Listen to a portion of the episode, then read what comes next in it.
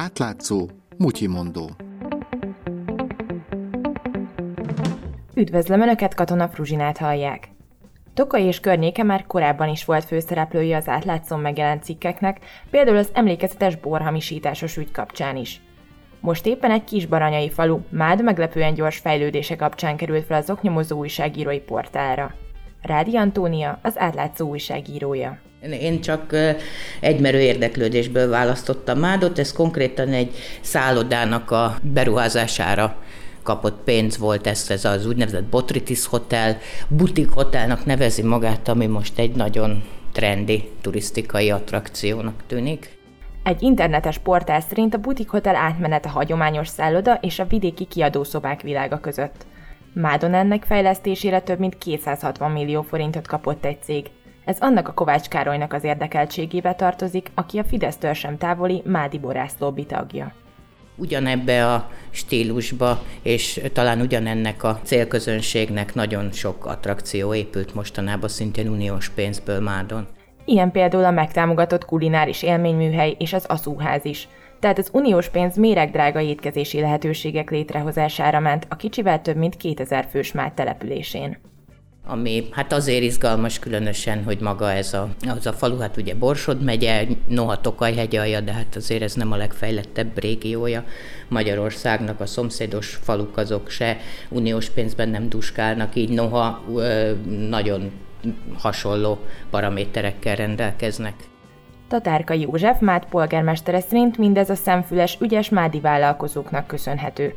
Ezzel akár arra is utalhatott, hogy ebben a környező falvak hiányt szenvednek. Ez, ez nekem egy kicsit azért hihetetlen, hogy valaki azért, mert nem az faluba születik, hanem valamelyik szomszéd faluba, ettől nagyságrendekkel kreatívabb.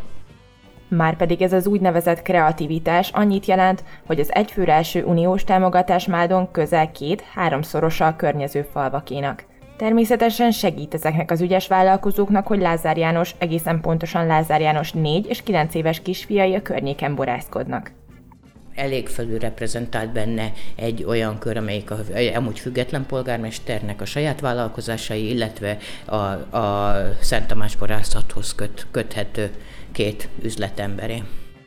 Utóbbi borászat érintett a 2011-es borhamisítási ügyben, amelyről az átlátszó is hírt adott korábban de hiába a sok fejlesztés, az átlátszó újságírójának nem úgy tűnt, hogy a falut felveti a turizmus. Mi nem láttuk, hogy ott pedig egy nyári délelőttön forgattunk kin, hogy sorba állnának és könyökölnének ezekbe a szállodákba, vendéglőkbe. A helyiek sem sokan látogatják az uniós pénzből felturbózott helyeket, mivel egy átlagos borsodi lakos pénztárcájához mérve nagyon sokba kerülnek a szolgáltatások. Ráadásul a helyiek munkahelyet sem nyertek a fejlesztéssel. Noha ez egy halmozottan hátrányos környék, ez a föltűnően sok uniós pénznek csak a kevesebb, mint 3%-a fordítódik munkahelyteremtésre. Úgy értem, hogy a, nem nyertek munkahelyteremtésre, csak 3%-ot, több, mint a fele viszont turisztika.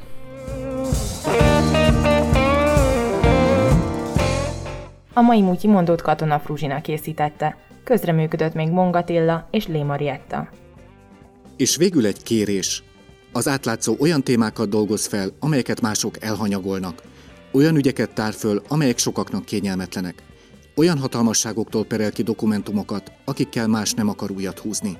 Nincsenek mögötte oligarchák, nem reklámokból él, és nem lehet megvenni. Támogass bennünket legalább havi ezer forinttal. Részletek az átlátszó weboldalán.